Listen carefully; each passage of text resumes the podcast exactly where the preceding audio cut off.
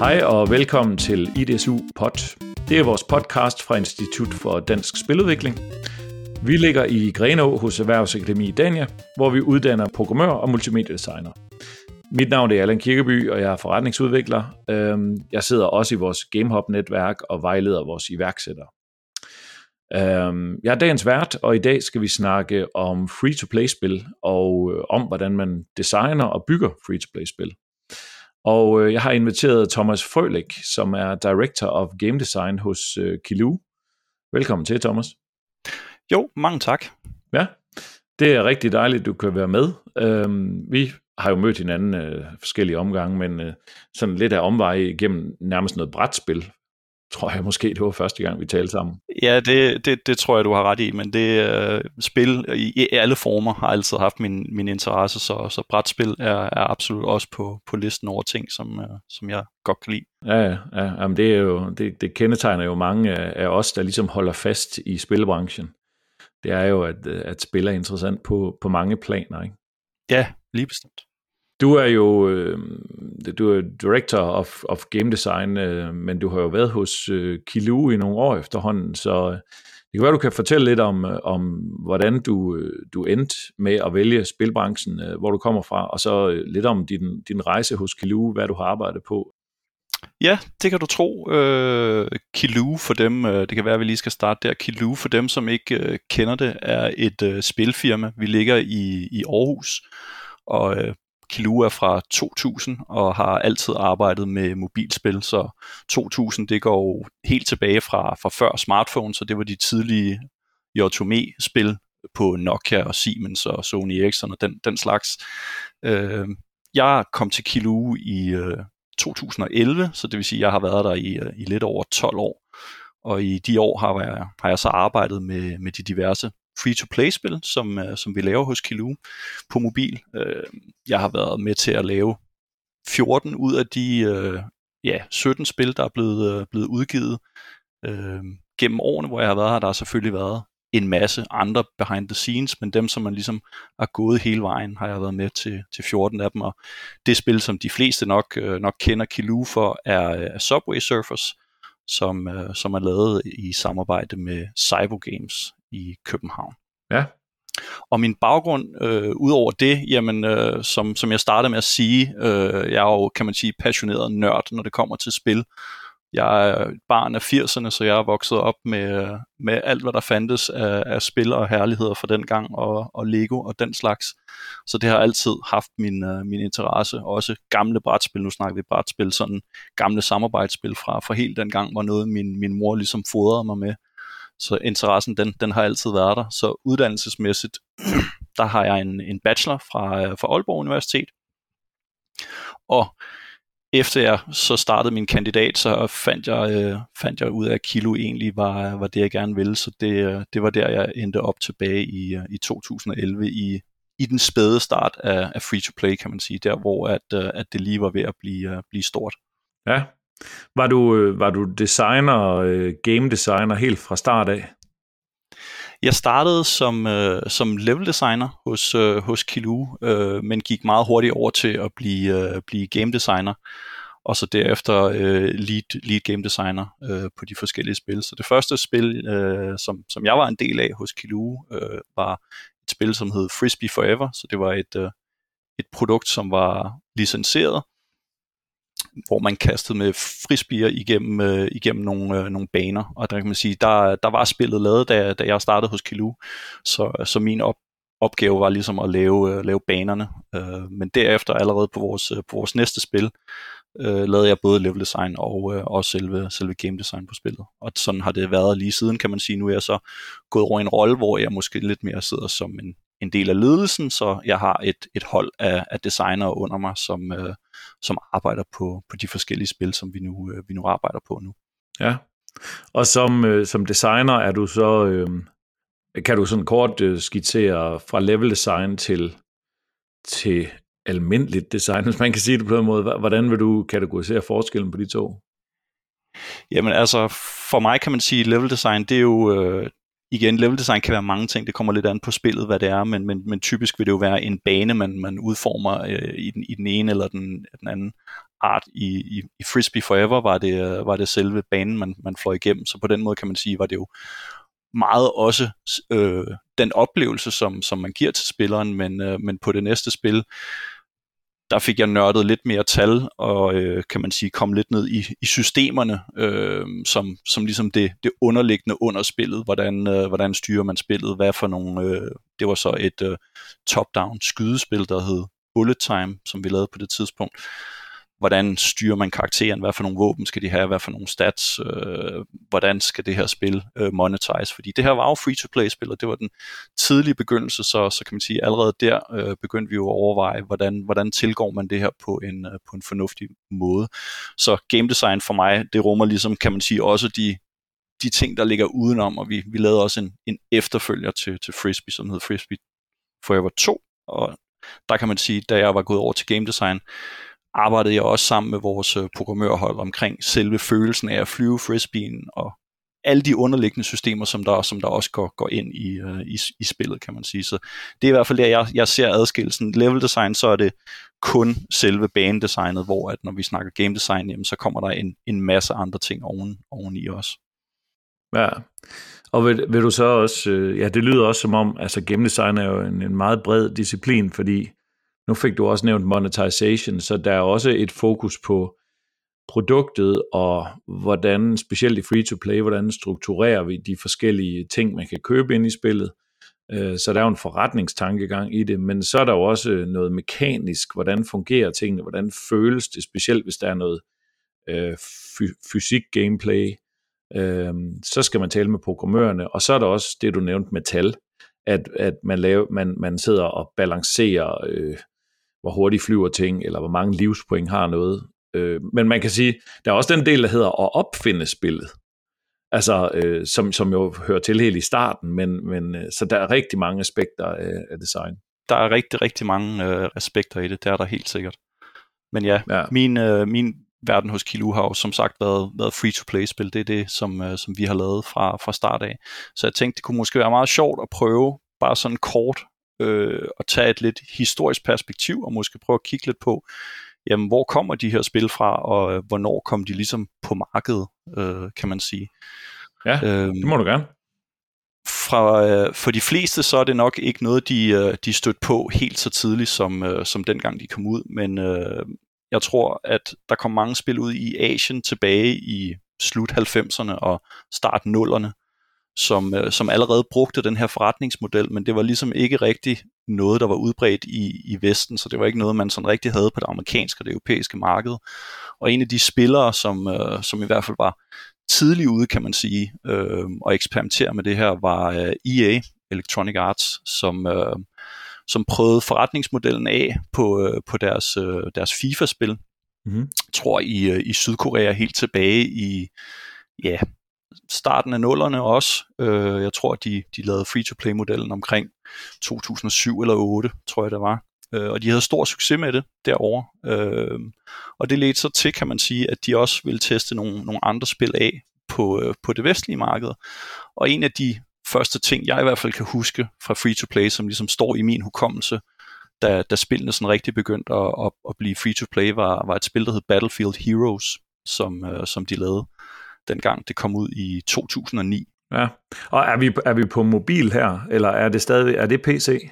Det øh, på det tidspunkt er det øh, er det er det P C. Jeg tror sågar øh, at det også havde en en browserdel øh, sluttet sluttet til sig på på det på det tidspunkt. Men det er sådan den den spæde start der omkring, hvor man kan se at at free-to-play spillene begynder at, at lave sit indryk, synes jeg, i øh, i det amerikanske og europæiske marked. Et andet godt eksempel fra fra lige der omkring, er, er League of Legends, som er også stadig et, et stort spil i dag. Det kom faktisk også ud i, i, i to tusind og ni. Og Valve, øh, som jo er, er dem, som har øh, Steam-platformen, de, øh, de kiggede også på, på free-to-play på det tidspunkt. De havde Team Fortress i markedet, Team Fortress to, som udkom i to tusind og syv. Øh, og de konverterede så det her spil om fra at være et betalt produkt til et free-to-play produkt. Så man kan ligesom se, at der sker nogle tråde i markedet, hvor der lige pludselig er en masse forskellige aktører, som begynder at rykke mod, uh, mod free-to-play. Også på M M O-fronten ser, ser man den her udvikling. Vi havde uh, en af de M M O'er, som, som var lidt i problemer på det tidspunkt, var et spil, der hed Age of Conan, som egentlig var et betalt produkt på, på den en af de andre, nu har vi ikke snakket business models, men subscription, hvor man, man, man betaler et subscription, de gik også øh, free-to-play i, i to tusind og elleve. Ja, var det, det var Funcom fra Oslo, var det ikke? Ja, lige præcis. Der har det. Lige præcis. Det, men det eksisterer jo i, i dag, eller de har i hvert fald en version ja. af Conan-spil ja, i dag. Ja, de har, de har stadig en, en, en version live i dag. Og det, som der jo ligesom sker samtidig med, at, at man ser det her skift øh, på, på P C-platformen, hvor free-to-play-spil begynder at komme ind, det er også, at øh, smartphones begynder at være en ting. Altså Apple lancerer deres, deres iPhone et i, øh, i midten af to tusind og syv. Det er klart, det er et nyt produkt. Det tager nogle år før, at sådan noget ligesom, du ved, får fart og begynder at blive allemands eje, fordi det var bestemt ikke noget, alle havde i to tusind og syv. Android kommer også i, i to tusind og otte med, med, med deres model, og Windows Phone kommer lidt senere i ti, så man kan se, der begynder at komme en masse aktører også på det mobile marked, som lige pludselig er i stand til at putte en computer i lommen på alle. Og med det skift, som du samtidig ser på P C, så sker der absolut helt det samme skift på mobil, at, at free-to-play øh, bliver ligesom den dominerende model på, øh, på markedet, da, da mange apps lige i den, den, sådan den spæde øh, start af, af smartphones typisk allerede måske kostede en dollar. Det var sådan meget typisk for, for mange af de produkter, der var på markedet dengang. At så var springet til, til free-to-play, det var ikke så stort, kan man sige. Så den måde, man så skulle tænke kreativt på, krævede ikke helt så meget af en, fordi at man i forvejen ikke måske tjene så meget på hver enkelt bruger. Men det er ligesom det, det skift, som der, som der helt klart sker. Det er jo også der, kan man sige, Kiloo er, er med på bølgen med, med, med Subway Surfers. Øh, vi kommer øh, til mobil i, i to tusind og tolv øh, med det. Så det, det, for mig at se, så, så sker der sker der sådan et skift øh, lige omkring, ja, fra to tusind og syv frem til, til elleve tolv stykker. Der går det lige pludselig rigtig, rigtig stærkt. Ja, ja, øh, og jeg, jeg har et spørgsmål her, der hedder om, om free-to-play er på alle platforme. Det har du så nærmest svaret på ved at skitsere alle eksemplerne her. Ja, altså i hvert fald, i hvert fald, P, i, hvert fald P, i starten var det jo var det primært, øh, var der nogle eksempler på P C, og så accelererede det jo voldsomt på mobil, så det ligesom blev kendetegnet for, at, at, at mange af de allerstørste spil på mobil øh, i mange år var, var free-to-play, så det, det hed, hed sig ligesom, at det primært var på mobil, men det har jo altid været på på P C også, kan man sige. Øhm, og så her i de senere år, det er, jo, er det jo også blevet mere og mere, er der flere og flere spil også på konsol, der er jo så free-to-play. Det, det tog lidt længere tid, før konsollerne fik spil i den, øh, yeah, de, med den her forretningsmodel. De, de havde også en storefront, der skulle, der skulle op, ligesom du har et, et katalog ja. på, på, på Steam, ikke, som, som ligesom skulle etableres. Øhm, så, så ja, det er, kan man sige, det er en forretningsmodel, som, som, som træder ind på, på alle platforme, men i høj grad, i høj grad øh, mobil, men, men, men så afgjort også øh, på P C. Ja, ja. Hvis, øh, hvis vi lige sådan skulle prøve at kigge på, øh, hvis bare lige sådan skulle prøve at nævne sådan tre fire spil, øh, øh, der er free-to-play i dag, øh, nu har du lige nævnt et par stykker, som, som faktisk stadigvæk eksisterer. Jeg, jeg søgte lige, og det første, der, der ramte, det var, en, det var nogle P C-spil, men det er jo sådan noget som øh, skydespil, så er det jo Fortnite og Apex Legends er free-to-play, og sådan øh, bilspil er der jo også med Rocket League, og der er øh, rollespil og adventure-spil med Genshin Impact og Fantasy Star Online og sådan nogle ting. Øh, Pokémon er jo sådan set også free-to-play. Ja, du har øh, også... Så der, der er masser af eksempler. Der er masser af eksempler. Du har også kortspil som Marvel Snap, som, som udkom her sidste år, som også har været voldsomt populært. Ja, og Hearthstone, hvis det, hvis det eksisterer stadigvæk, det ved jeg faktisk ikke. Det gør ikke. det. Øhm, og, og så, så kan man jo sige, at dem, der minder lidt mere om, om real-time strategy, det er jo League of Legends, det er jo ikke rigtig real-time strategy. Men det, Nej, men, det er en, en, en MOBA, det er sådan, man kalder dude, det. Dudes, og, ja. og det, det er fedt, ikke? Men, men det var jo de fleste af dem, nogle af dem kan du også spille på mobil, men, men du har nok, fordi du også kigger på, på det marked, med, kan du pege på nogle mobilspil? Øh, nævne sådan tre af de store mobilspil, eller fem, eller hvor mange du kan? Jamen, altså, der er jo ikke nogen tvivl om, at, øh, at på, øh, på den front, der er, der er Subway Surfers, som vi har lavet jo en, øh, et, et kæmpe, kæmpe, kæmpe succes. Ja, det bliver øh, bare ved. Det er, ja, det er, det er simpelthen spillet, som, som aldrig stopper. Øh, det har altid rigtig, rigtig god momentum. Men ellers så, øh, så er Supercell øh, også en af de, kan man sige, udgivere på, øh, på den mobile platform, som har haft øh, rigtig stor succes med, øh, med, med free-to-play også. de har Heyday, et, øh, et ældre spil, øh, Farming, Farming Simulator, de har øh, Boom Beach, jeg ved ikke om det, det stadig er i live, de har Clash, Clash of Clans, Clash Royale, øh, men absolut en, øh, en, en udgiver, som, som laver rigtig, rigtig mange øh, free-to-play-spil af, ja. af en rigtig fed kvalitet. Ja, så King, King har vel også en, et par stykker. Øhm, yeah. Så der er, der er nogen, der har været, nogle af de der, hvad er de, svensker, er de det? Det ved jeg ikke, de har jo været gode til at, at lave flere. Ja. Eller er de finner, eller hvad er det? Øh, ja, øh, Supercell ligger i, i Finland, ja. Ja, ja, ja. Og det, det er sjovt, så, så når jeg sådan tænker på, der er en free-to-play-spil, som... Nu Subway Surfers er, er jo en runner, øhm, og der var, der var sådan en periode, hvor der udkom mange, mange runners, øhm, men når jeg tænker på de nyere free-to-play-spil, man ser også dem, der bliver pumpet reklamer ud i tv af sådan noget Raid Shadow Legends og sådan noget, ikke? Ja.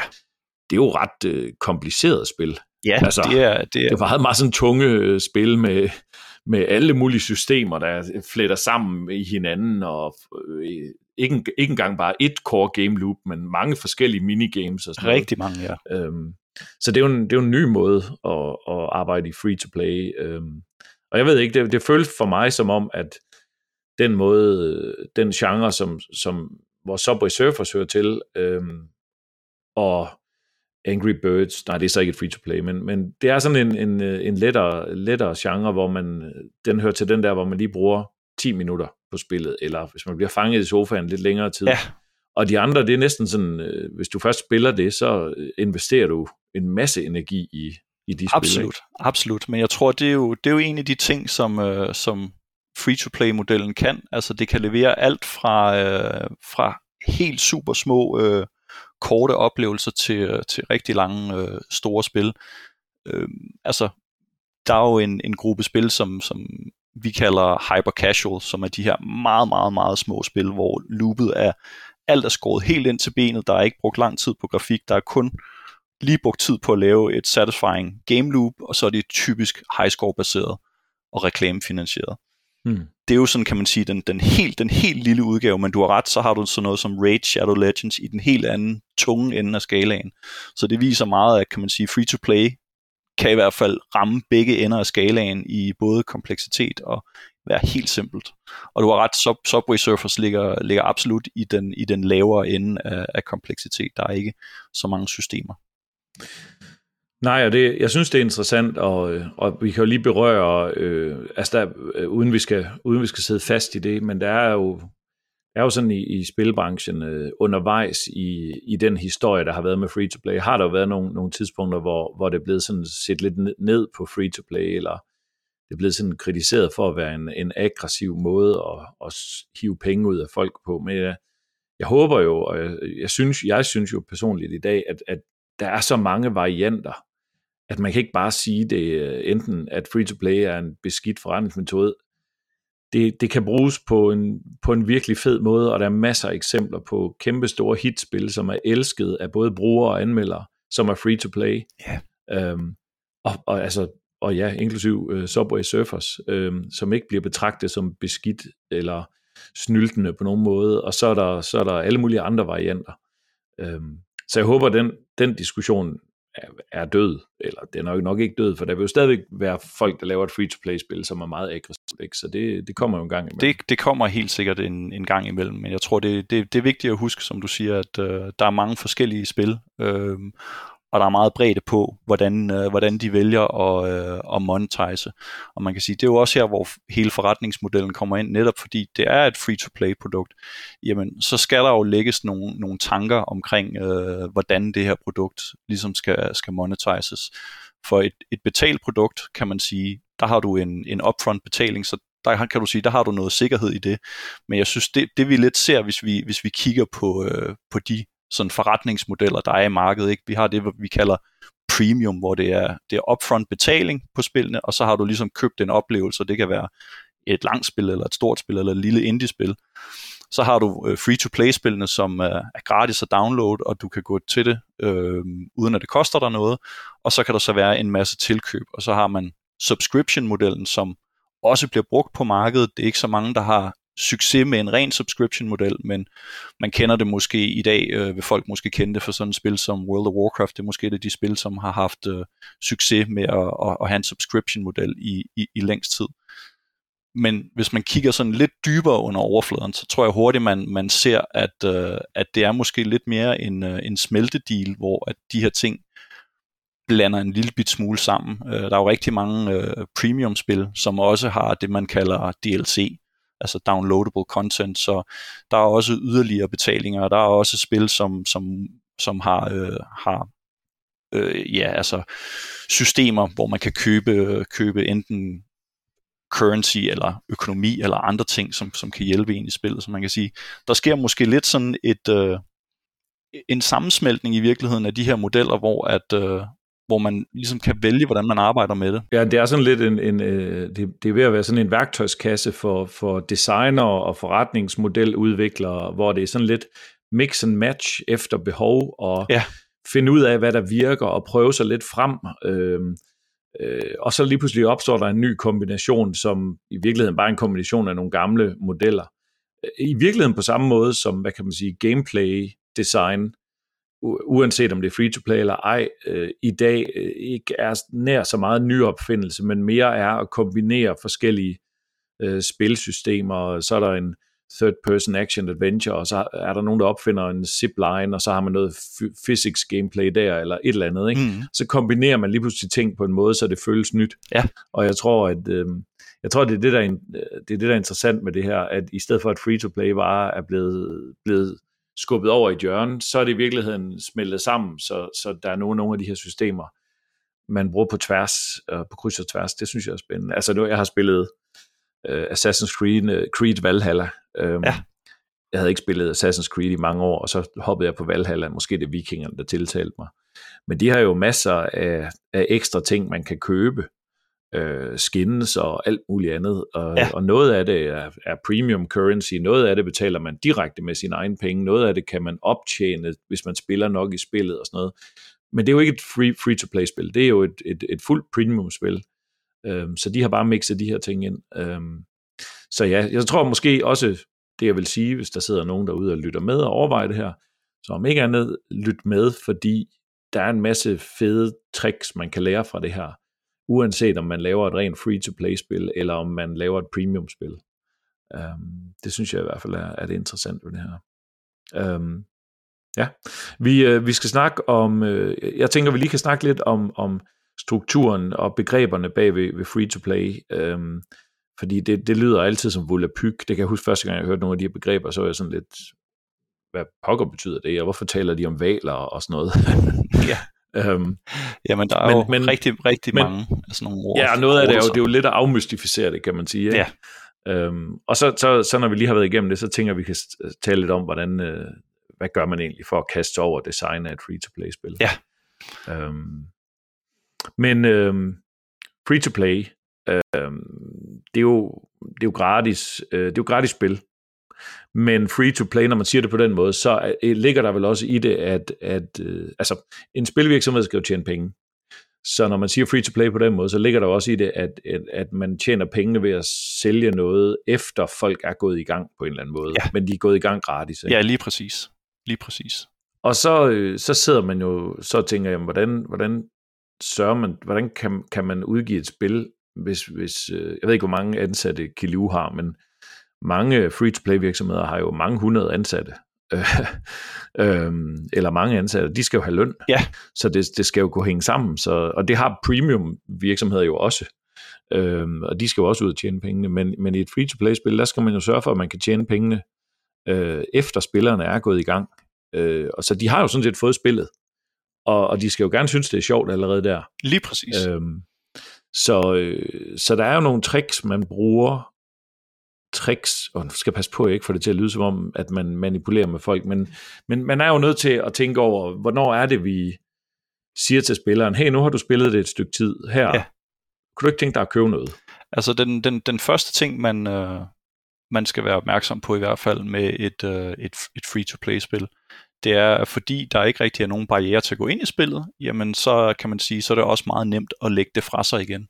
Ja. Så en af de ting, som, øh, som, som man kan sige, man bruger en del fokus på i, i, i free-to-play-spil, det er at sørge for, at din introduktion til spillet er så hurtig og så smertefri som overhovedet muligt, sådan, så man hurtigt kommer i gang og får en, øh, en, en fed oplevelse og noget, som man ligesom kan, kan, kan, kan bygge videre på af den ene eller den anden måde. Og man kan sige, at en af de ting, vi gjorde i, i Subway Surfers for eksempel, var, at, øh, at når man var inde i spillet, så, øh, så skulle der bare et, et tab på skærmen, så begynder man at løbe.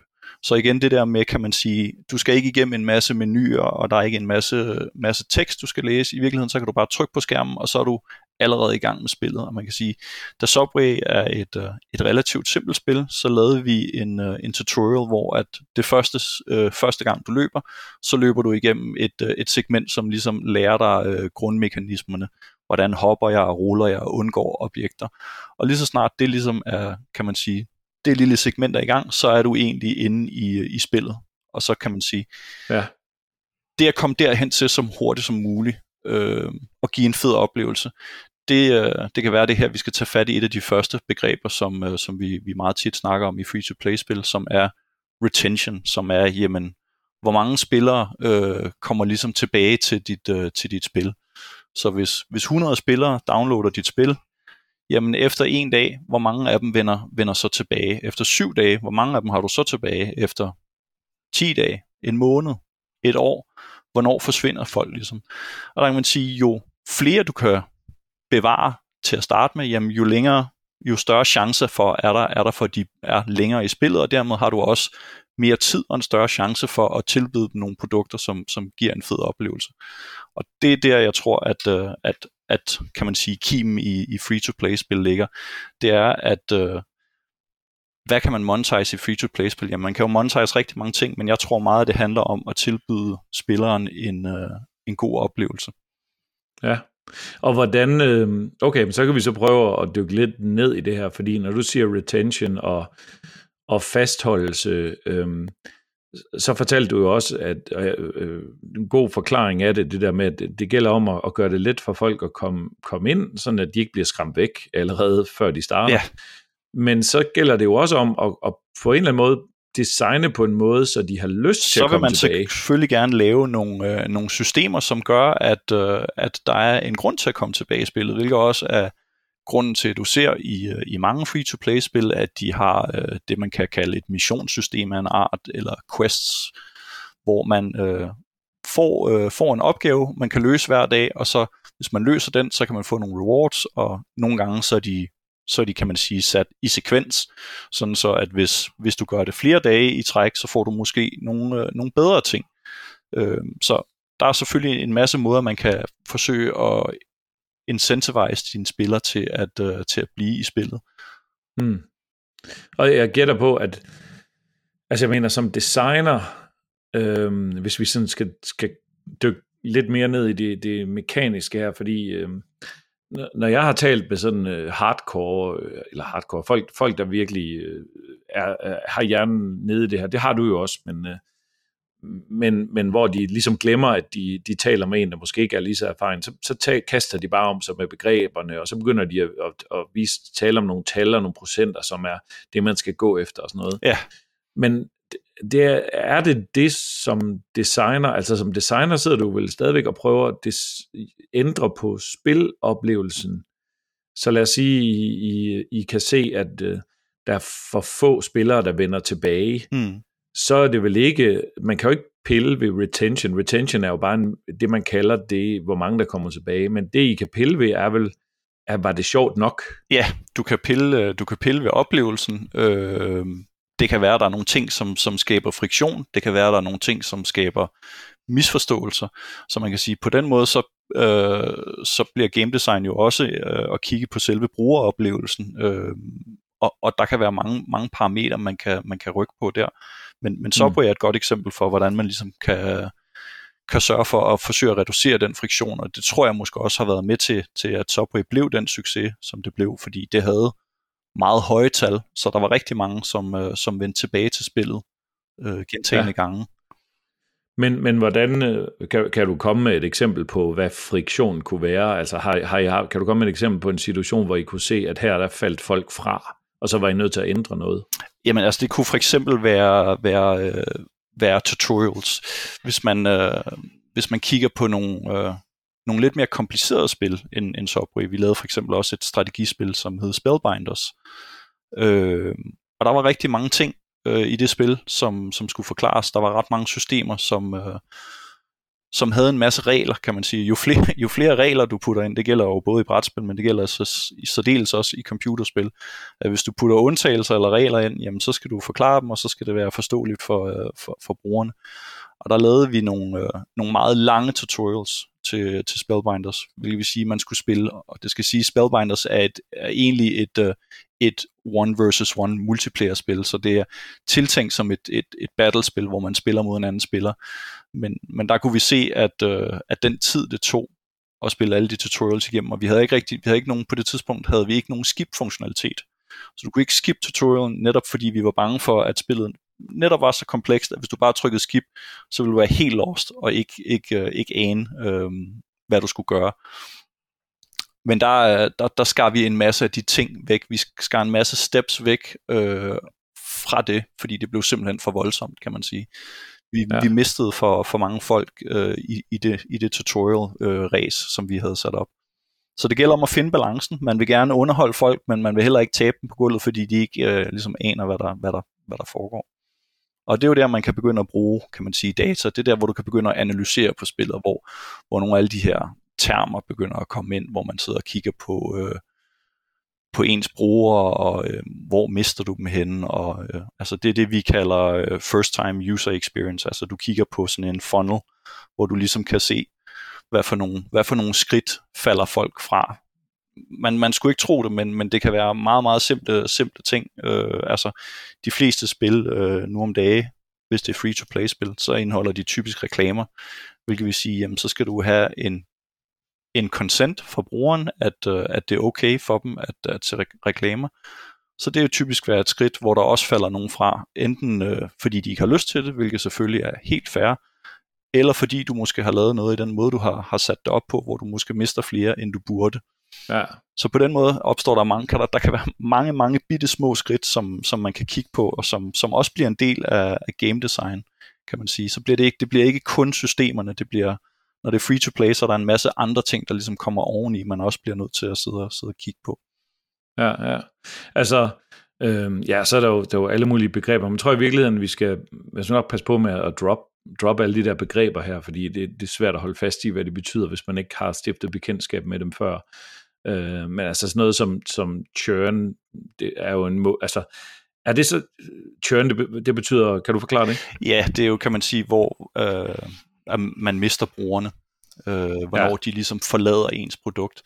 Og ja. en, en af de begreber, som, som vi snakker om, er det, vi kalder lifetime value, nogle gange bare forkortet til L T V, det her, hvor alle de her forkortelser kommer i spil, men lifetime value ligesom kigger på, jamen, hvad er den, hvad er den, den gennemsnitlige kunde? Øh, hvor mange penge bruger den, den gennemsnitlige kunde, og hvor, hvor lang tid er de ligesom i dit produkt? Og på den måde, så kan du kigge på, jamen, hvad Hvad er en gennemsnitlig kunde værd for dig? Øh, den kunde skal jo også, eller spiller skal jo også ind i spillet. Og kan man sige, i dag er markedet så kompetitivt, at, øh, at free-to-play øh, mere eller mindre er, er drevet af reklamer, som ligesom reklamerer for spillene og, og får folk øh, ind, ind i spillene. Så det vil sige, der er jo allerede, det er jo her regnskabet begynder at blive ret kompliceret, fordi du har givet et, du har givet et spil væk gratis, og nu betaler du reklamer, så du lægger en yderligere udgift, udover at, øh, at du har, har lavet dit spil, så laver du også en reklameudgift til, øh, til at, at trække folk ind i spillet, og så skulle du så helst gerne være i stand til at få, få mere ud af det. Og der kan man sige, der er retention en af de ting, vi kigger på, vi kigger på, hvor, øh, hvor godt holder sp- øh, spillet, hvor, hvor underholdende er det for folk, lifetime value, hvad, hvad kan vi få ud af en bruger, og så har vi det, det tal, som er, kan man sige, kommer fra, fra reklamedelen, som vi kalder C P I, som er en, en forkortelse for cost per install. Hvad koster det øh, ja. i reklamekroner at få en bruger ind i spillet? Og så er der selvfølgelig en masse andre tal under det i forhold til selve reklamedelen. Der er en, yderligere mange begreber, men, men jeg tror, det er ligesom, kan man sige, hvis man holder fast i, i de tre hovedbegreber, så er det, så er det dem, man kan, man kan arbejde med for, for at kigge på spillet. Retention kan være en svær parameter at gøre noget ved. Typisk fordi retention meget handler om, øh, om selve oplevelsen af spillet. Så det vil typisk være meget radikale ændringer, der skal til at lave store ændringer i retention. Det kan, det kan være svært at opnå, fordi spillet ser ud på en måde. Det har en, en, en stil, som har en vis appel, og øh, rent mekanisk er spillet, hvad det er. Så medmindre du laver det radikalt om, enten både visuelt og mekanisk, jamen så har det typisk en eller anden form for appel, som så kommer til udtryk i, hvor, hvor godt det er til at underholde folk og dermed retain spillere. Ja, så nu, nu fortæller du en hel masse om, om alle de her ting, man måler på, øhm, og man kan jo måle på det ved, at man, man, man kan vel kun måle på det, hvis man har programmeret, at man gemmer det her data. Ja. Så, så, så en ting er, at I skal programmere jeres udviklerteam, og du er en del af udviklerteam, eller har været på de teams, du har været på, hvor du har været designer, men så der sidder programmører og programmerer gameplay, men så sidder der vel også nogle programmører og sørger for at samle det her data ind, og så er I også nødt til, hvis det ikke er noget, man kan tilkøbe sig til som sådan noget middleware, er I vel også nødt til at kunne visualisere det her data, fordi øh, min erfaring med databaser er jo, at det er fint nok, du har alle dataene, men hvis du ikke kan aggregere dem og samle dem på en måde, så du kan bruge dataen til noget, så er det helt forvirrende. Ja. Øhm, Så, så, så er det også noget, I bygger? Det, det, er, også, det er også noget, vi, vi, vi gør. Så, så, så ja, vi, vi har programmører, som, som sørger for, at vi, vi, vi, vi, samler, vi samler data op. Og vi har også nogen, som, som sidder og behandler det.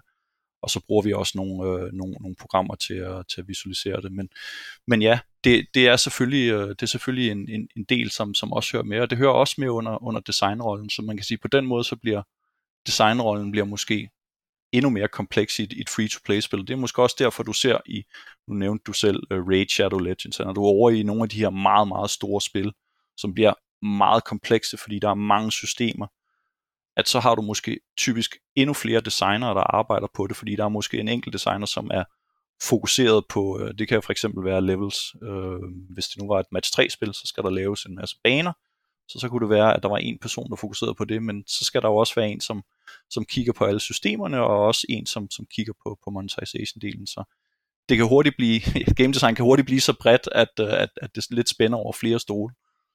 Ja, og øhm, hvordan er du øh, blevet øh, god til det her? Altså det, det er simpelthen ved at, at bare, at I, I kastede jer ud i det i den tidlige stadie af, at free-to-play begyndte at blive vidt udbredt. Og så er det og, og sådan trial and error næsten i, i starten. Jamen det, det var, jeg vil sige, i starten var det absolut øh, trial, trial and error. Øh, dengang Frisbee kom ud, var der ikke så mange free-to-play produkter på, øh, på markedet. Så, så man kan sige, vi havde ikke så meget at, øh, at støtte os op af, men øh, Men spillet tjente, tjente penge hjem, ikke? På det tidspunkt, der arbejdede vi med, med kan man sige, visual øh, add-ons, at du kunne købe nye, nye frisbees og, og, og nye, nye udtryk på, hvordan, hvordan du så ud. Men jeg kan sige, en af de ting, som vi, som vi også lærte af det spil, og som, som du typisk meget vil se i, i free-to-play, det er, at, øh, at det kan være svært at, øh, at lave et single-player-spil, som er free-to-play. Det kan godt lade sig gøre. Det er ikke fordi, det ikke kan lade sig gøre, men der er bare visse ting, som ikke har lige så meget appel for en spiller, når det er et singleplayer-spil frem for et multiplayer-spil. Og mange af de ting, som kommer i spil, altså faktisk, jeg tror stort set alle de titler, vi har nævnt indtil videre, har enten har det været øh, shooters, eller mobaer, eller øh, M M O'er. Øh, så det er typisk øh, meget kompetitivt orienteret spil, fordi der kommer en, en hel vinkel ind på det visuelle. Og det var, kan man sige, det var en af de ting, vi lærte, da vi lavede det vi lavede Frisbee, det var, at man siger, okay, vi har lavet et singleplayer-spil, hvor vi forsøger at tilbyde visual customization, men hvis du ikke rigtig kan vise det frem til nogen, så er det bare ikke så fedt. Øhm, altså, der er også en, en spillergruppe, som godt kan lide customization, øhm, men så bliver det sådan lidt mere hygge, self-expression, øhm, men, men det er svært i hvert fald med singleplayer-spil, synes jeg. Så det var en af de, de, de tidlige learnings, vi lavede, og så da vi gik videre til Bullet Time. Jeg tror, hver gang du laver et spil, så vil du altid lære noget. Det, det, det håber jeg, at det fortsætter sådan i hvert fald, at, at hver gang du udgiver noget, så, så får du nogle, nogle lærepenge med i bagagen. Men der gik vi så over til også at tilbyde det, som øh, vi kalder consumables, så det, at man kan købe noget, som ikke er permanent, øh, så som du kan bruge inde i spillet som øh, som en øh, en power-up, øh, ja, ja. Ligesom du måske eller en, kender en, det. En, en, en healing flask yeah, eller et eller andet. En healing ja, eller, eller noget, der. som man som man som man ligesom kender derfra. Og det kan man sige, det var det var jo noget, som fungerede meget bedre. Øh, skal siges, Bullet Time var også et singleplayer-spil på det på det her tidspunkt. Det var ikke, vi lavede ikke ikke multiplayer. Så på, på, det, på det punkt passede det enormt godt til singleplayer-oplevelsen, at man selv ligesom kunne købe nogle, nogle boosters, som kunne, uh, kunne gøre spillet nemmere, hvis man, hvis man havde problemer med det. Og jeg tror, der var, vi var måske lidt, lidt skrab med, med sværhedsgraden, så, så spillet, spillet var relativt, uh, relativt svært. Men det var der selvfølgelig også en dedikeret fangruppe, som, som synes var enormt fedt. Uh, så, så spillet klarede sig faktisk også uh, rigtig fint. Både på at sælge det, vi kalder consumables, men også permanente spil. Man kan sige, det her, det var jo et spil, hvor man, hvor man rendte rundt og, og skød monstre, så der var det meget oplagt også at sælge udstyr til, til spillerne. Ja, ja, ja. Øhm, hvis vi lige skal runde det her af med begreberne og sådan noget, der er jo også begreber som, som D A U og M A U, som står for Daily Active Users og Monthly Active Users, og der er sådan nogle sjove begreber, jeg ikke husker, jeg hørte dem første gang, så begyndte man at tale om, at vi har nogle brugere, som vi kalder valer, og vi har nogle brugere, vi kalder øh, delfiner, eller, eller minnows, og mindre fisk af en eller anden art. Øhm, yeah. Og der er også et begreb, der hedder average revenue per user, som er sådan noget A R P U. Yeah. Jeg sidder og tænker på, øh, det, det lyder jo alle sammen som begreber, der på en eller anden måler, måler på, øh, Hvad, hvad er det for nogle kunder, kunder vi har? Hvad, hvad er det for nogle, der bruger penge, og hvor mange penge får vi per måned? Ja. Det lyder også som noget, man, man primært kan måle på, når et spil har været ude et stykke tid, ja. Og når man så skal rapportere op til ledelsen, hvordan, lad os nu sige en virksomhed, en, det kunne være King, eller det kunne for den sags skyld være jeres, så er I sådan et, et board of directors møde, og så taler man alle de forskellige spil, der er udgivet ude, og så taler man dem igennem, og hvordan går det med dem. Så det lyder meget som sådan et, nogle metrics, der gør, at man kan vurdere, om et spil, når det har været på markedet et stykke tid, klarer sig godt. Det, det er det, det er det også. Øh, mange, altså det er jo, det er jo, kan man sige, en af de ting, når man samler data, så vil det også tage tid, typisk. Øh, så hvis du vil kigge på monthly active users, så, så er det jo svært, hvis du ikke har samlet data, i hvert fald i en måned, ikke? Ja, ja. Ja, det er jo svært, altså man kan jo godt samle fra en måned, men det vil jo også være, være, hvordan ser det ud, når det efter seks måneder er der ja. Ligesom nogle, et gennemsnit, eller noget, vi kan, noget, lige præcis, vi kan kigge på lige præcis, her. Ikke? Så selv en måned i det, i det henseende er jo, er jo ikke, ikke rigtig særlig meget.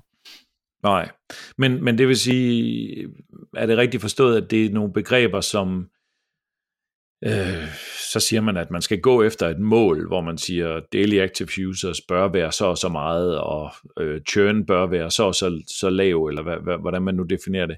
At det er nogle mål, man sætter sig, men, ja. Men er det i virkeligheden noget, man som designer kan forholde sig til i den tidlige fase af at designe et spil? Eller skal man mere koncentrere sig om at, at, at designe det, man skal, også i premiumspil, nemlig en, en fed spiloplevelse, med, og så selvfølgelig med en, med en low barrier of entry, men som er, er så fedt, at man har lyst til at blive der, og så skal man måske fokusere på retention. Du skal altid, du skal altid lave en fed oplevelse. Så, så, så ja, du, du, er al, du er altid nødt til at, til at starte der, når du, når du laver prototyper. Så, mm. så ja, de her ting, de kommer, de kommer ligesom ovenpå, men jeg tror, det, det er vigtigt, at det ikke ligesom bliver en, en afterthought. Så det skal, det skal stadig tænkes ind fra, fra starten af, og jeg tror, en af de steder, hvor vi måske er blevet, øh, er blevet skarpere, øh, end, end vi har været tidligere, er også at, øh, at begynde at kigge på, jamen hvad er målgruppen for, for, for de spil, vi laver, og hvad er det for nogle brugere, som, øh, som godt kan lide den her type spil. Der bruger vi blandt andet et, øh, et tool, som hedder, hedder Game Refinery, som ligesom har arketyper for spillere, og, og de her arketyper fortæller lidt om, jamen hvad er det for nogle ting, som, øh, som, som de forskellige typer spillere rigtig godt kan lide. Mm. Det kan for eksempel være, at øh, en spillertyper, han hedder expressionist. Så det, det er typisk folk, som godt kan lide øh, at lave customization. Så hvis, øh, hvis det vil være din, din, din hovedspillertype, som du ligesom sigter efter, så, så vil det være rigtig godt at lave nogle, nogle features, som de synes er fede at forholde sig til. En anden kan være en, en thrill seeker, som måske mere øh, søger det der actionspil, eller King of the Hill, sådan en spiller, som godt kan lide at vinde. Så vil du gerne lave leaderboards, du vil gerne lave konkurrencer, du vil gerne lave måder, hvorpå de ligesom kan, kan få den der oplevelse af, af et fedt spil. Så det er en af de ting, vi, vi absolut er begyndt at kigge, kigge mere på. Vi bruger så Game Refinery. Det er et, det er et betalt produkt, så det er ikke, det er ikke noget, man, man bare lige kan gå ind og have adgang til. Men det er en rigtig fin database, som, som man kan bruge til at lave markedsanalyser med, og kigge på, hvad, hvad for nogle spil, der er i markedet, men også, det kan hjælpe designerne med at sige, jamen, hvad er det for nogle features, som der er i andre spil, der typisk klarer sig rigtig godt. Så på den måde kan man få lidt en idé om, hvad er det, folk synes, der er spændende i markedet, og hvad vil passe godt ind i den her type spil. Så så man, kan man kigge på enten andre runners, du ved, eller andre actionspil, og så se, jamen, hvad, hvad, hvad gør sig godt? Ja, og så kan man jo sige, hvis man ikke, hvis man nu sidder og gerne vil lave et free-to-play-spil, og ikke, ikke lige har råd til at købe adgang til Game Refinery, så øh, vil jeg plejer at anbefale, om ikke andet, så kan man jo kigge på de andre spil i den tilsvarende genre, som det man selv har tænkt sig at lave. Ja. Specielt dem, der klarer sig godt, og det, det gør jo ikke noget at kigge på, hvad de gør, fordi det må jo virke på en eller anden måde, ikke? Øhm, og så kopiere det en lille smule. Ja. En, en anbefaling herfra vil, vil, vil være at, at starte med at forstå starte med at forstå en selv som, som spiller, så det vil sige, en ting er at begynde at analysere på, hvad andre folk er for en spillertype, men det kan også være en god idé at forstå det selv, og der er en hjemmeside, som hedder Quantic Foundry, som er en rigtig fin hjemmeside, som også har en, en oversigt, hvor at, at de har de her forskellige spillerarketyper. Der kan man faktisk gå ind og tage en test selv. Så man kan gå ind selv og, øh, og kigge på deres hjemmeside og sige, jamen øh, du svarer på en masse spørgsmål, og så fortæller den dig lidt om, jamen hvad er det for nogle ting, du godt kan lide i spil. Så på den måde kan man sige, kan man oprette en profil øh, til bedre at forstå en selv, og så kan man måske, du ved, så kan man overlægge den med, med hvad er det for nogle elementer, der, der går igen i forskellige spil, og så lige pludselig finder du ud af, wow, der er måske, der er måske en grund til, at jeg synes, at... Øh, at Fortnite er helt vildt fedt, fordi det indeholder lige præcis de elementer, som, som, som man kan se i min, min spillerprofil, også det, som, som jeg synes er fedt. Ja, den professionelle tilgang bliver jo så, når man så kan lære, og at jeg laver ikke altid spil til mig selv, men jeg kan professionelt finde ud af at designe et spil på en måde, så den målgruppe, som kan lide den her genre, at jeg serverer det til dem, som de virkelig elsker, ikke? Um, ja. Det nytter jo ikke noget, hvis man elsker, at, øh, at man kan få en masse bling, hvis målgruppen til lige præcis det her match tre-spil ikke går særlig meget op i bling, jamen så nytter det jo ikke noget, for eksempel. Nej. At, at jeg smider det ind, bare fordi jeg kan lide det, og det er jo, det er jo en del af at være professionel øh, game designer, kan man sige, ikke? Um. Ja, så det vil jeg sige, det, det, det er i hvert fald et, et, et vigtigt redskab, at forstå, øh, forstå målgruppen for dit, for dit spil, fordi så kan du også nemmere prioritere, hvad er det for nogle features, der, der er vigtige for dig at lave. Fordi man kan sige, når man laver free-to-play-spil, det har vi ikke snakket om endnu, men så typisk vil man også gøre det, man kalder at soft-launche spillet, så det vil sige, i stedet for at tage spillet og kaste ud på markedet til alle brugere, så vil man lave en meget lille øh, launch af spillet, hvor man kun går ud i, øh, i et par enkelte lande, for at se, hvordan folk øh, reagerer på spillet, og så kan man så bruge noget tid på at, øh, at rette fejl i spillet, eller tilføje flere features i spillet. Så sådan en soft launch periode kan, kan faktisk foregå over mange, mange måneder, alt efter hvordan spillet klarer sig. Jeg tror endda, øh, Supercell tror jeg har været helt op at bruge flere år på, øh, på jeg tror Brawl Stars øh, havde de rigtig mange problemer med, med controlsne i spillet, faktisk. Så det er jo meget sådan fundamentalt nede i spillet, de var, de var nede at pille. Så jeg tror, de brugte to år på det eller sådan noget i, i soft launch, men det er også en af de mekanikker, man kan bruge i, i free-to-play-spil, for ligesom at få testet ens spil af i markedet. Jamen lad os prøve at, at springe frem til det. Hvordan, skulle man så, hvordan kaster man sig så over det her? Fordi nu har vi både talt om, at man skal, man skal stadigvæk lave et godt spil. Det skal man jo også, når man laver premium, men samtidig så skal man åbenbart også, så skal I jo også designe Hvordan, I, hvordan og hvor I måler på ting, så I kan koble det op på jeres metrics. Yeah. Øhm, og så på et eller andet tidspunkt kaster man sig ud i at begynde at måle på det, sandsynligvis noget tidligere, end man gør i premium-spil. For øh, selvom man ikke har lavet hele spillet, så begynder I at vurdere, jamen, jamen kan det her spil faktisk holde på spillerne yeah. længe nok, til at det kan betale sig at bruge endnu flere penge på at arbejde på det. Lige præcis. Jeg ved ikke, om det er den mentalitet, der ligger i det. Jo, det, det, det er det i høj grad. Det er i høj grad, kan man sige, at, at du kan komme ud med et, med et produkt, som, som måske er mere skrabet, end du ellers ville, ville, ville synes var, var, var ligesom den fulde pakke, du vil gå efter. Så kan du komme derhen hurtigere, og så kan du få testet det af i markedet, og hvis, hvis det ligesom ikke rigtig allerede har nogen retention, som, som ligesom er, er nogenlunde fornuftig, så kan man sige, så er der ikke nogen grund til, at, øh, at du forsøger at bygge videre på den her pakke, kan man sige, hvis, hvis, hvis grundpillen ligesom ikke er i orden. Nej. Og hvordan... Øh...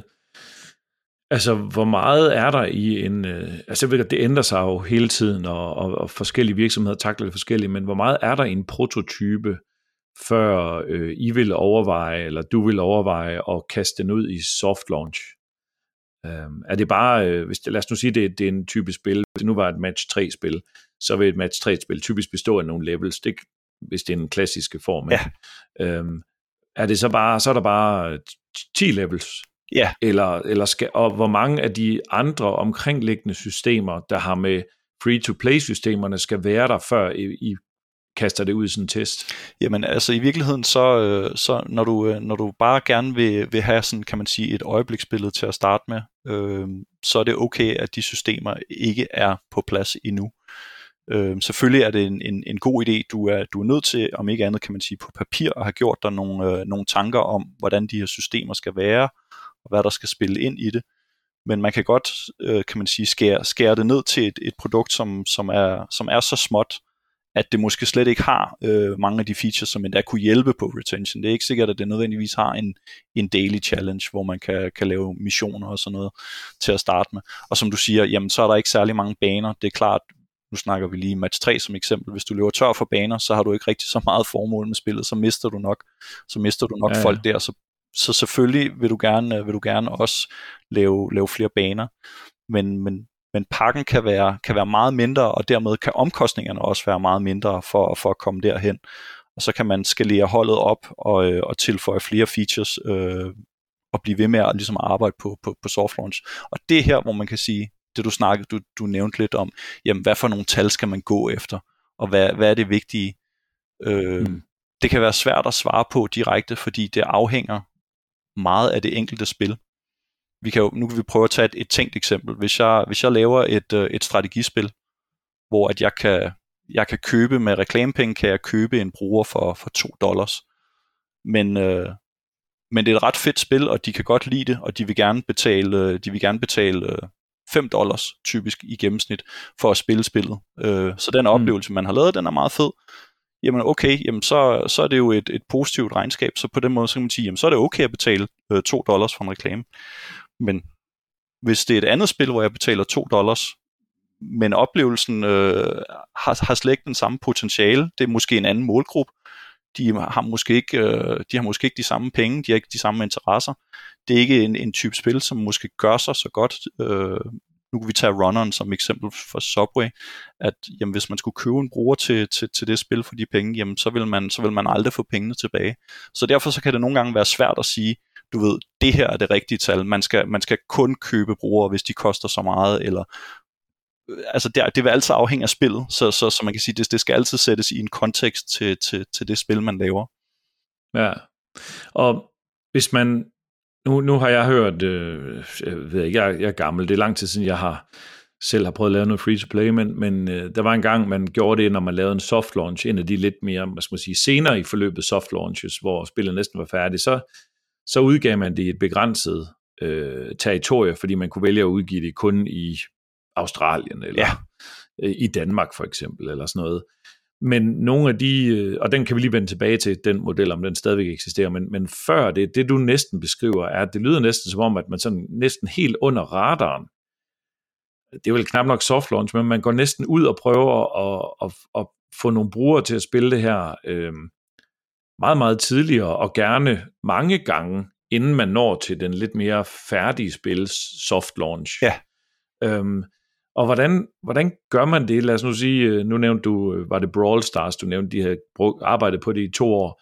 Var det ligesom officielt markedsført, dengang de startede med at gøre det, eller er det noget, man kan, kan man skjule det for, og så er det white label, så hedder det et eller andet mystisk, eller, eller er, kalder man, siger man allerede, at man, vi arbejder på det her spil, og de næste to år er der ikke noget færdigt spil. Altså, hvordan griber man det an? Altså, jeg tror, øh, altså lige, lige Supercell har jo, øh, kan man sige, et ry for, øh, at de næsten er stolte over at slå spil ihjel.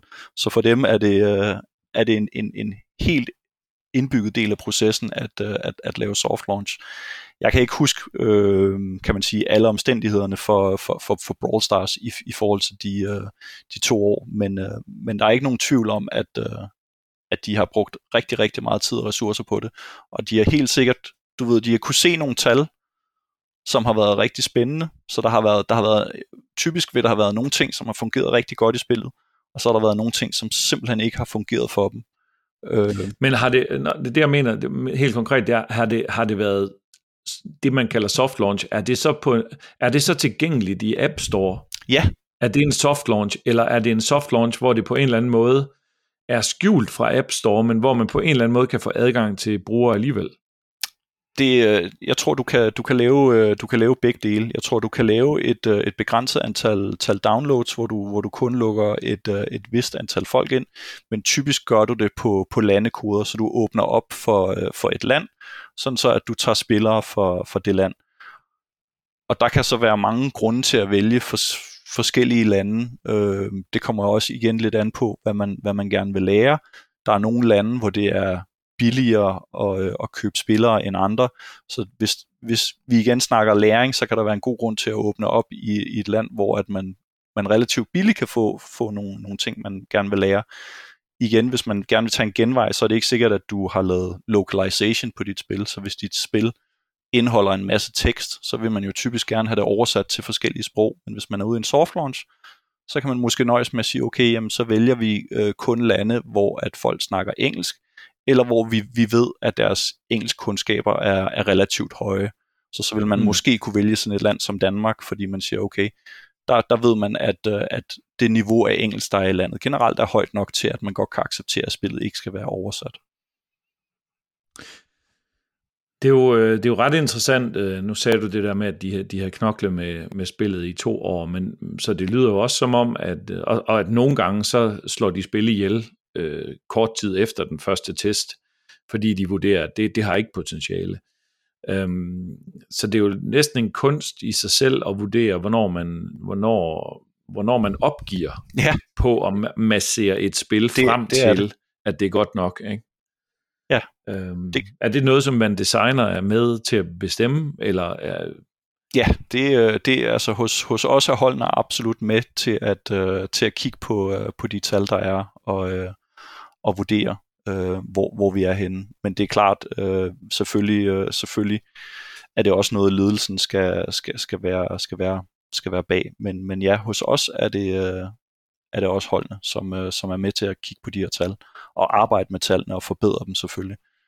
Nu vejleder jeg jo mange øh, iværksættervirksomheder, hvor øh, pengene er små i, i de her iværksættervirksomheder. Øhm, og det du også fortæller er, at, at mange af de her spil, øh, der er du nødt til at reklamere for spillet for at kunne fange brugerne, simpelthen fordi der, det er så crowded, det, det er svært at få opmærksomhed. Mm. Øhm, så... Øh, kan du give nogle fornemmelse af, hvor mange penge man kan slippe afsted med, eller at spytte efter sådan noget indkøb af brugere i opstartsfasen? Det er vel mere end tre hundrede kroner. Altså, ja, det, det er ret store beløb, det, det, gætter det, på. Det bliver, det bliver hurtigt uh, ret, ret store beløb. De, uh, det kommer igen, det vil altid komme an på, hvad det er for en, en, en type spil, du har lavet. Men, men de, fleste, de fleste spil, som er reklamefinansieret, der skal man nok ikke regne med, at, at man kan købe brugere for, for under øh, halvtreds øh, amerikanske cent, så det vil sige en, en halv dollar. Det, øh, ja. det, det, vil, det vil typisk øh, være, være der, vi ligger. Igen, så har vi eksemplet med de her hyper-casual-spil, som kan gå meget længere ned, men de har så måske også en, en mindre margen. Men det vil så sige, så skal man jo så i gennemsnit tjene mere end en halv dollar. Ja. Og så er det jo egentlig det, spillet tjener. Det er forskellen mellem en, den halve dollar, man bruger, og så den mængde, man kan tjene på brugerne. Skal man jo huske platformen også, kan man sige, fordi at øh, du er også enten på, øh, på Apple eller Googles øh, Play Store, og der er selvfølgelig også nogle omkostninger til dem. Ja, så på en eller anden måde, så kan man sige, hvis man, hvis man sidder som indie udvikler, øh, Og, og laver et premium-spil, og de eneste udgifter, man har, det er, at man er ti mand eller kvinder i start, opstartsgruppen, og de alle i gruppen starter, arbejder gratis i starten, fordi de bare er whatever studerende eller har en opsparing, og så kan de knokle, knokle, knokle, udgive spillet, og sådan lidt lotterisedelsagtigt, hvis det lykkes, så begynder der at komme penge ind. Men der har ikke, de har ikke skulle have penge op af lommen, før at de kunne tage chancen med spillet. Yeah. Men med, med, med free-to-play-spil, så vil det være en, en lidt sværere model, fordi det vil være meget svært at få brugere nok til at interessere sig for spillet. Ja, og Ude, uden at købe, købe reklamer, som gør, at de finder spillet. Ja, og selv, selv hvis man laver den, øh, den lille, øh, den lille den, lad os sige, den lille pakke, det lille spil, så vil der stadig mm. være enormt meget fokus på, øh, på marketing og reklamedelen, for, for ligesom at få det, for det, øh, det til at løbe rundt. Ja. Men, men er der ikke er der nogle eksempler, altså det sker jo en gang imellem, at der sker de her, hvor, hvor hele branchen sådan øh, måbende kigger på, hvor kom det fra, ikke? De der øh, magiske unicorns øh, spil, som nærmest vokser organisk øh, ud af ingen, ja. u- som man ikke havde set komme, og hvor man undrer sig over, hvordan kunne det lade sig gøre, når de ikke har brugt en masse penge på reklamer. Ja. Øhm. Det er Subway, det er Subway jo et, et, et eksempel på. Uh, Subway er, er absolut et eksempel på et af de her unicorn-spil, som, som er vokset organisk, så det vil sige, det er, det er vokset via word of mouth, at uh, der er nogen, der har spillet det, og de har synes, det har været fedt, og så har de vist det til nogle af deres venner, som har vist det til nogle af deres venner. Og så kan man sige, så opnår spillet jo en, en positiv omtale og et godt renommé, uh, og man skal heller ikke tage fejl af, at øh, platformene, øh, Google og Apple, de kigger jo også på de her produkter, så, mm. øh, så på deres portaler er de også interesserede i at sende, sende brugerne hen til der, hvor der er en god oplevelse. Så hvis de kan se, at der er et spil, som, som folk spiller enormt meget, de bruger enormt meget tid på det, og generelt så, så, så kommer der ligesom ikke rigtig nogen klager den anden vej, jamen så, så er de jo også i en situation, hvor de er interesserede i at, at, at sende brugere i den retning. Og det, det kan være, være med til at hjælpe sådan en, en unicorn, som du snakker om, fordi øh, Subway er jo, er jo rent faktisk øh, et free-to-play-spil, som ikke har brugt øh, reklamepenge. Subway har ja. ikke reklameret for sig selv og er, er vokset organisk. Men det tror jeg måske også er en, igen skal man tænke på, en, en del af den tidsalder, som spillet kom ud i. Det kom ud i to tusind og tolv. Så markedet var noget anderledes i forhold til free-to-play. Der var ikke den samme, kan man sige, viden øh, og, og kompleksitet i, i markedet, som der er nu, og saturation, som du nævner. Så, så vi, vi står et andet sted i dag. Jeg tror, det vil være svært at se sådan en unicorn øh, gøre, gentage det, som, øh, som Subway gjorde i tolv. Det, det, det har jeg svært ved at tro. Ja, nej, altså så, så, så skal det være sådan et, et, et spil. Øh, altså, der er jo kommet et spil... Øh... Vampire Survivors, det var ikke et free-to-play-spil, men det, det føltes alligevel lidt, som om det kom sådan lidt ind fra højre, og man tænkte, hvor pokker kom det fra, ikke? Øhm, og jeg ved, jeg ved ikke, om der er nogle nyere eksempler på free-to-play-spil, der ligesom har, har organisk vokset sig selv ind til en succes. Jeg kan ikke lige komme i, i tanke om nogen. De fleste, de fleste er jo med betalte reklamer, kan man sige. Ja, jamen det, det er rigtigt, og man kan sige, det er, jo, det er jo en af de ting, vi heller ikke har snakket så meget om, at I, i free-to-play-spil, så er der jo ligesom, øh, der er to ting. Øh, du kan jo både øh, have et free-to-play-spil, som er reklamefinansieret, så det vil sige, inde i selve spillet er der, er der reklamer, du kan se, men du kan også have et, et free-to-play-spil, som er betalt igennem in-apps, altså at, at du betaler øh, for at købe noget i spillet. Og det er også en model, ligesom vi snakkede om, om de tre businessmodeller i starten omkring subscription og premium og free-to-play, hvor tingene er begyndt at smelte, smelte lidt mere sammen. Man, man ser typisk free-to-play-spil nu, som ligesom bruger hele paletten, eller bruger begge, begge sider af, af det, hvor at øh, tidligere var der måske spil, som kun havde in-app purchase, som, øh, som nu er gået over til at have en model, hvor at det er sådan lidt mere en hybridmodel, hvor de både har in-app purchase, men de har også reklamer. Ja, og så inden, inden for kategorien in-app purchases, den kan jo også subkategoriseres øh, til øh, forskellige varianter af currencies, til forskellige varianter af crates og lootboxes, til øh, skins og cosmetics, til øh, Battle Pass. ting. Battle Pass, ja, som næsten er en form for tidsbegrænset subscription. Ja, ikke? Præcis. Det, det, øhm, det er næsten det samme som subscription. Ja, men det er det alligevel ikke, og, og så, så kan det også kombineres med, med full-on description, eller... eller luksusmodellen, eller hvad man kunne kalde det, og man kan sige, der er jo også mulighed for bare at købe øh, sådan nogle øh, progression, øh, one-time purchase progression ting, så du kan, nu døde du, vil du live op igen, og så kan du købe den, sådan nogle consumables, ja. Ikke? Som du også nævnte før. Ikke? Så, og det er jo den der palette af, af ting, og, og jeg tror mange af de, specielt de store, øh, moderne spil, og vel egentlig også Subway Surfers, øh, indeholder vel efterhånden de fleste af de ting. Øhm, mange af dem i hvert fald, og, og Raid Shadow Legends og, og, og mange af de andre store komplekser har i hvert fald utrolig mange varianter af dem, ja. Af alle de her forretningsmodeller. Ja, lige præcis. Altså ja. Man kan sige, en af de ting, som, som vi meget fokuserede på i, i Subway, var, at øh, man kan jo lave reklamer på, på flere måder. Man kan jo både bare, kan man sige, smide det, smide det i hovedet på folk, og, og tvinge folk til at se dem, men man kan også lave, kan man sige, en, det, det som vi kalder incentivized ads, at at man ligesom øh, laver en situation, hvor at, øh, der kan være en fordel i at, i at se en reklame, og det er noget, som spilleren selv skal vælge til. Så hvis ikke de vælger mm. det til, jamen, så kan de bare, øh, så kan de bare skifte det, og så, så er der ikke, ikke noget, som ligesom forstyrrer dem. Det lyder, det lyder lidt som om, at, at både markedet, markedet har selvfølgelig været nødt til at, eller markedet, eller spiludviklerne, øh, sådan nogen som Kiloo, øh, som, som dig og som jeg, I har også været nødt til at og justere jeres spil efterhånden, som forbrugernes ønsker og behov og deres opførsel har ændret sig. Øhm, og det fører mig hen til det, man kalder live-ops, som, som jeg forstår det, jo egentlig, altså det er jo en forkortelse for live operations, som jo egentlig bare betyder, at et spil, der allerede er udgivet, som man holder øje med og måler på fortløbende for at se, hvordan det går, så er live-ops vel øh, egentlig primært det der med, at man justerer på det, hvis man kan se, at spillere begynder at falde fra, eller man kan se, at øh, de, de, vi har mange af spillerne, som ligesom har forbrugt det meste af det content, vi har, så nu skal vi have noget mere content ind.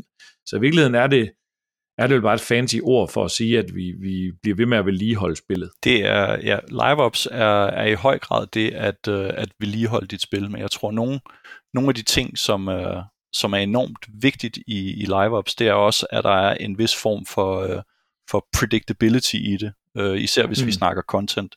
At dine brugere ved, at øh, jamen, hver fjortende dag, eller hver tre uger, eller en gang om måneden, så kommer der en opdatering, og den opdatering indeholder nyt, nyt øh, content til, til spillet, eller nye events, eller nye features, øh, som på den måde holder, holder spillet øh, i gang. Det vil sige, det var i hvert fald en af de helt store learnings, vi, vi, vi fik fra, fra, fra Subway Surfers i løbet af det, det første år, der introducerede vi det, der hedder World Tour, hvor vi ligesom skiftede fra, fra by til by, mm. som blev en af, af grundpillerne i, i spillet. Og det, det kan man sige, det, det, det er i hvert fald vigtigt, at, at der er en, en eller anden form for predictability, at brugerne ved, hvornår det kommer. Og f- altså, det ligesom er forventeligt, så det tror jeg, det er meget vigtigt, når du, når du laver live-ops, at... at du selvfølgelig, som du siger, øh, justerer på, øh, på, på spillet og gør oplevelsen bedre. Øh, man kan også teste nogle ting af i spillet. Nu snakkede vi før om soft launch, øh, nogle andre former for tester, det vi kalder A B test, hvor man måske vil prøve at lave en, en, ny, en ny feature i spillet, men man er ikke helt sikker på, hvordan folk reagerer. Så så kan man lave, øh, lave det på sådan en måde, at øh, halvdelen af spillerne, de får featuren tilbudt, og den anden halvdel, de får den ikke tilbudt. Og så på den måde kan man så sammenligne om... Øh, om det var en bedre oplevelse, om de spillere, som fik det tilbudt, øh, fik lyst til at blive længere i spillet, brugte de mere tid. Øh. Så det, det er også et, et redskab i, i værktøjskassen, når man, når man snakker live-ops.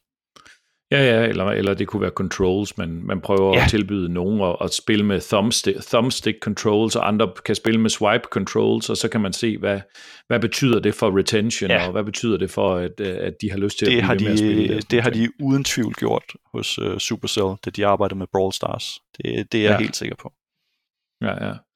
Øhm, det er ret interessant, det du, du siger der, og så, så vender jeg også lidt tilbage til det, vi har snakket om, med at det, det er blevet en værktøjspalette, som ikke kun hører til øh, i, i, i free-to-play, det hører til nærmest i alle, alle typer af spil. Nu det sidste afsnit, der talte jeg med, med Søren Lundgaard fra, fra Ghost Ship, og, og de har jo også et, et spil ude, hvor de kører live-ops og updates og sådan nogle ting, men det er jo et premium-spil. Ja. Men der tror jeg faktisk også, en, en vigtig del for deres brugere er den der tryghed, den her viden om, at jeg sidder og spiller et spil, som ikke er ved at dø. Og det tror jeg faktisk er noget, der giver genklang hos mange gamere i branchen, at de der spil, der ikke længere får support, eller hvor at udvikleren eller udgiveren ikke længere støtter op om det, det er, det er spillerne og fans ude i verden, det er kunderne blevet mere opmærksom på. Fordi øh, de er ikke interesserede i at sidde og investere tid i et spil, som gradvist bliver forældet, og hvor de bugs, der er, ikke bliver fikset. Ja. Så jeg tror faktisk, det er, det er jo, det kan godt være, det er noget, der, der startede hos, hos free-to-play-spil, men det er noget, der er blevet meget, meget vigtigt for alle, der udvikler spil, og, og sende et signal til deres brugere om, at se, glæd jer til det, det spændende, der sker om lidt, og derfor skal I blive mit vores spil. Ikke? Ja. Det er jo også en god måde at bygge et, et community op på. Ja, og det er jo en helt central del af, for rigtig mange typer spilvirksomheder, det er at holde fast i deres fans, øh, enten til det nuværende spil, og, og så, som, så de kan blive ved med at være fans af det nuværende spil, og måske købe nogle flere ting til spillet, eller i hvert fald holde fast i dem, så de kan glæde sig til det næste spil, der kommer fra samme firma. Ikke? Ja. Øh, fedt. Hold op, nu har vi også været rundt om mange ting. Øh, Vi har også lige berørt ved det, det noget af det sidste, jeg vil spørge dig om. Altså, der er også mange ting, vi ikke har været rundt om, men øh, det, det, det må vi jo det må vi tage en anden gang så. Øhm, det var, øh, men det har vi berørt en lille smule, men det var det der med, øh, kan man, vil du anbefale at lave et free-to-play-spil? Kan man lave et free-to-play-spil, hvis man er en helt nystartet virksomhed? Øh, det, kan, det kan man godt, selvfølgelig, selvfølgelig kan man det. Øh, men jeg, jeg tror, det har, jeg tror, det har Det har svære kår. Øhm, enten så kan man selvfølgelig måske være heldig at finde en, en publisher, som kan hjælpe en med at, at, at løfte nogle af de, de, de tunge økonomiske opgaver, der kan ligge i det. Jeg, jeg, vil, jeg vil sige det på den her måde, jamen, kan man lave et free-to-play-spil? Selvfølgelig kan man det, men jeg tror, det er vigtigt, at man spørger sig selv om, hvad er det, jeg synes, øh, der er det vigtigste og det sjoveste for mig i, øh, i et spil at lave. Og der kan man sige, der bliver paletten i hvert fald game design-mæssigt bliver udvidet med, med en masse ting, som der måske er en, en del designere, som, som ikke synes er så spændende. Så det er i hvert fald værd at tage, tage med. Og så skal man også tænke på, jeg synes man skal i hvert fald overveje, hvad er det for en genre, øh, man gerne vil gå ind i. Øh, nu snakker vi også lidt, skal det være singleplayer, skal det være multiplayer? Mange free-to-play-spil øh, er typisk øh, multi, multiplayer-spil. Det kan også komme med sin egen kompleksitet, og hvis vi snakker real-time multiplayer, så kan man sige, det, det, det skalerer hele tiden op, men selvfølgelig kan det lade sig gøre. Der er eksempler på det. Øh, hyper-casual-spil, øh, en, en anden genre, som måske er populær, og som heller ikke kræver så meget at kaste sig over på, på mobil, er, er det, der hedder idle-spil, øh, mm. som, som igen er en, en genre for sig selv, som, som der også er en del af. Der tror jeg, jeg kan i hvert fald nævne et eksempel, men det, igen, det er et lidt ældre eksempel, så kan man gentage det øh, den dag i dag, men det er fra to tusind og seksten, øh, et lille spil, som hedder Egg Incorporated, som, øh, som jeg er rimelig er sikker på er lavet af, af et par Øh, sammen, så, mm. så bare, bare to personer. Så det, det kan lade sig gøre, men, øh, men jeg, tror, jeg tror, det er svært, øh, der hvor vi er i dag, at gøre det. Ja. Jamen, det, det, er jo, øh, det er jo interessant, det der skal til for at lave et spil, og øh, det, det er mere komplekst at være game designer og, øh, og spiludvikler i dag, øh, og det er interessant, når man taler med, med publishers, også øh, inden for, for øh, premium publishers, så er det jo sjældent i dag, at de bare synes, det er nok, og, og investorer også, at bare kigge på, på spil. Her er spilprototypen, og så er det den, de køber. De, selv inden for premium kræver de jo, at designerne og, og spiludviklerteamet måske allerede har en eller anden form for traction.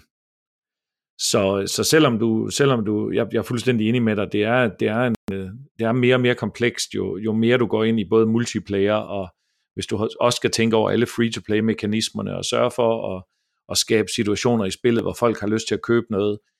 Øhm, det er komplekst, men, men det er ikke fordi, at, at det bare er let at lave, lave premium. Så jeg tror sådan set, at det, det er noget, som designer har svært ved at slippe for i dag, specielt i, i mindre virksomheder.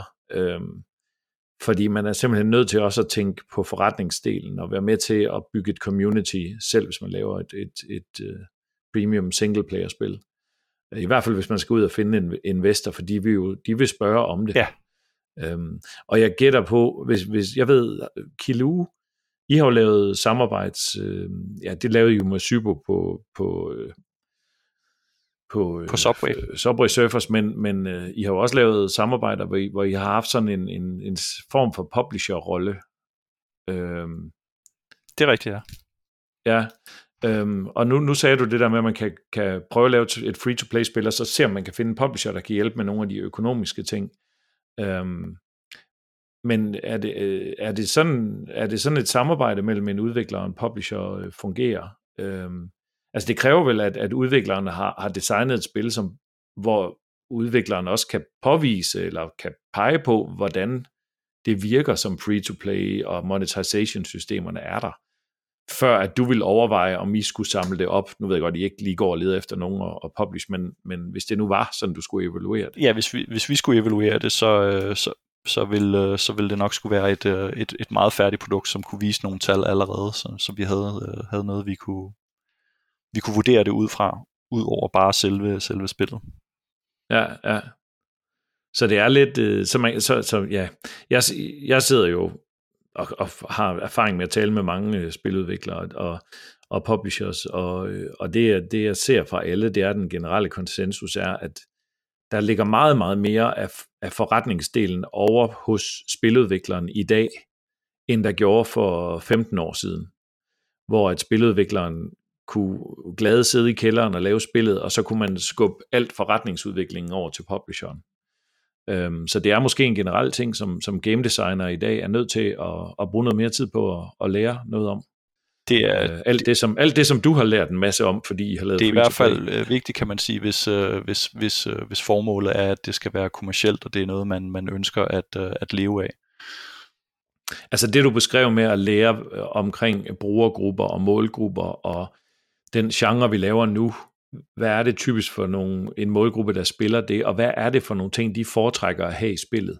Den indsigt er jo god at have, uanset om det er free-to-play eller premium, kan man sige. Ja, det vil, det vil jeg bestemt mene. Det var også derfor, jeg anbefalede at kigge på, på Quantic Foundry.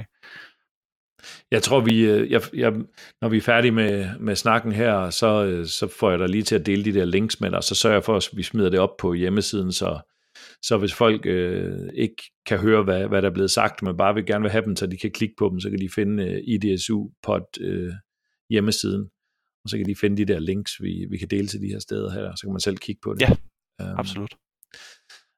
Um, sidste spørgsmål øh, er, er, er, det, er det game design i den klassiske forstand, eller er det monetization-systemer, der er vigtigst, eller er det marketing, der er vigtigst for, at et free-to-play lykkedes? Det er jo sådan et, et yeah. pop-quiz-spørgsmål. Ja, yeah, jeg, vil, jeg, vil jeg vil jo nok, kan man sige, svare, at det, det er alle dele er, er vigtigt, hvis du, hvis du skal lykkes med et, med et, med et free-to-play-spil. Jeg tror simpelthen ikke, du kan, du kan slippe afsted med at, at, at lade være med at have, have fokus på, på dem alle tre. Nej. Øhm, så skal vi runde af, og jeg plejer at spørge om, øh, om øh, en gæst, om, om der er et eller andet, øh, I kan fortælle om. Jeg ved ikke, om du kan du løfte låget for, hvad I sidder og roder med hos Kiloo nu, eller er det stadigvæk sådan øh, Jamen det, tyst, tyst? Nej, det kan, det, kan vi godt, det kan vi godt snakke om. Vi, øh, vi laver som altid free-to-play-spil, øh, men det vi sidder og roder med lige nu er, øh, er match tre-spil. Så vi har... Øh, har arbejdet på øh, en masse forskellige koncepter, øh, hvilket jo også kan man sige er en, en, en del af spiludvikling, at øh, der, er masse, der er en masse ting, der falder behind the scenes, som, som aldrig når at se dagens lys.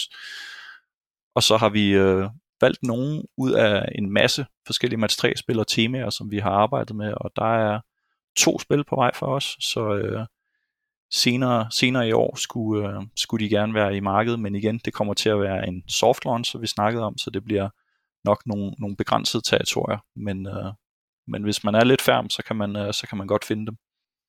Så det bliver sådan lidt ligesom, øh, altså i virkeligheden er det jo sådan en slags, at man putter nogle frø i jorden næsten, ja. Og så ser man, hvad for nogen, der vokser op, og øh, man ser også, hvad for nogen, der klarer sig bedst i stormvejr, så det er sådan, det, det lige før det er sådan en slags øh, forædlingsproces af, af, jeres, øh, af jeres tanker om, om, om match tre, og så... Øh, Er det, vil det være for frækt at sige, at de nærmest laver A B test ved at have en to-tre forskellige ting, I udgiver samtidig og tester, om ikke andet sammenligner, hvad for nogen, der klarer sig bedst? Der vil helt, helt klart være en, en, en sammenligning, men, men igen, fra spil til spil, øh, selvom det er match tre, så kan der være forskellige, øh, forskellige øh, målgrupper. Hvis det nu var et ja. øh, roleplaying-spil, øh, så var det måske mere til yngre mænd, som, som synes, det var fedt, hvor hvis det er et spil om at bygge haver, som mange af de spil, der er på markedet lige nu er, hvis det var det, jamen så ville det måske typisk være lidt ældre kvinder, der var interesseret i det. Så, øh, så på den måde kan man sige, kan man måske ikke helt samle dem og sammenligne dem, men, men det er selvfølgelig, øh, det der er, er fidusen her, er selvfølgelig, at vi forsøger at få nogle lærepenge, som vi kan bruge på den ene eller den anden måde, selvom vi måske ikke kan sammenligne spillerne one-to-one, så kan vi i hvert fald få nogle lærepenge, som vi kan tage med fra det ene spil til det andet, eller omvendt. Ja. Jamen altså, I må jo også have en, en masse erfaring, der gør, at, at øh, altså jeg gætter på, første gang man prøver at udgive et, et softlaunch-spil, at man så skal forsøge at have tålmodighed og ligesom massere og justere på det, indtil at øh, de her metrics og de her tal begynder at se positive ud i den retning, man gerne vil have det. Det, det, det er jo en svær ting at gøre, men, øh, men det er jo noget, I, I kan hos jer. I har gjort det mange gange før, ikke? Øhm, så det bliver, det bliver spændende at følge med i. Ja. Jeg synes, det er interessant, det du siger, at, at match tre har, kan have... Det er jo ikke bare genren match tre, man kan sige, der har en målgruppe. Det, du sagde mellem linjerne der, var, at det tema, man putter ja. på, og de omkringliggende spilsystemer, fordi nu, nu kunne jeg også tolke på det, du sagde, at det er ikke bare, at man skal matche tre på stribe ved at skubbe nogle, øh, nogle cirkler eller nogle diamanter eller nogle kugler væk, øh, indtil de matcher på, på tre. Men når man så gør det, så udløser det et, et, nogle andre spilsystemer, som enten gør, at man kan skyde nogle monstre, hvis det er et rollespil, eller der gør, at man kan, man kan placere nogle møbler eller et eller andet. Ja, lige præcis. Så, så det er sjovt, at, at den genre i sig selv måske ikke har en specifik målgruppe, men det er lige så meget temaet, I smider på, der kan påvirke. Ja, men den har nogle, den har nogle typiske, kan man sige, øh, arketyper, som den arbejder med inden for, inden for spillerne. Altså, øh, det, er, det vil altid være spillere, som godt kan lide puzzle games, dem som vi kalder ja, ja. thinkers, dem som godt kan lide ja. at, at sidde og crunche over, hvordan man bedst løser en, en udfordring. Ja, fedt, fedt. Jamen, øh, jeg, jeg kan kun sige mange tak for, for den øh, masse af tid, du har brugt der sammen med mig, og, og din øh, fortællevillighed omkring øh, free-to-play. Jamen, det var så lidt. Øhm, jeg håber, at øh, måske kan vi, øh, kan vi tage endnu en snak om øh, et års tid, så kan I fortælle lidt om, om rejsen med jeres øh, match tre-spil. Måske. Det ville være en fornøjelse. Øh, det, kunne være spænd- det kunne være spændende at følge op i hvert fald. Ja. Ja. Øhm, og... Øh, Ja, så jeg vil sige tak for i dag, og øh, så vil jeg sige tak til alle jer, der lyttede med, og vi lyttes med næste gang.